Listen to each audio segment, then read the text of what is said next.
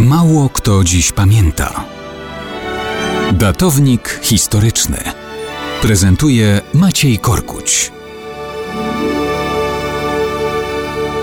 Mało kto dziś pamięta, że gdzieś w drugiej połowie października 1308 roku przybyć do Gdańska musiał mistrz krajowy Prus w zakonie krzyżackim Heinrich von Plockau. Wszystko wskazuje, że to on stał za pomysłem, aby Gdańska Polakom i Władysławowi Łokietkowi nie oddawać, ale takimi czy innymi metodami opornych obrońców miasta wymordować, a całe Pomorze Gdańskie włączyć do zakonnego państwa. Zrobił to i w oczach zakonników okrył się nieprzemijającą sławą. Za czasów wielkiego mistrza Zygfryda von Feuchtwagena to Plockał faktycznie zarządzał zakonem.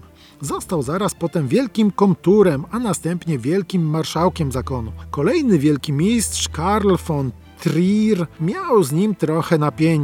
Powierzył mu zadanie drugorzędne, chociaż ważne zadanie rozprawienia się z Litwinami. Ich władza nad Żmudzią utrudniała scalenie inflanckich posiadłości zakonu z pruskimi. No i Plockał potrafił rozbić wojska litewskie księcia Witenesa. Wyprawiał się na Litwę z powodzeniem. Często wracał pod Miedniki. Tam wytłukł kilkuset Litwinów w 1314 roku. Całe okolice spalił i ograbił. Powrócił tam po dwóch latach. Znowu odnosił sukcesy. Kontestował jednak decyzję wielkiego mistrza. Był zwolennikiem zbrojnej rozprawy również z Polakami, ale w 1320 roku znowu wyprawił się na Litwę i znowu doszło do walki, a jakże pod Miednikami. Tym razem jednak Plockał trafił na wielkiego księcia Giedymina. Ten pod Miednikami urządził na krzyżaków zasadzkę i trafiła kosa na kamień.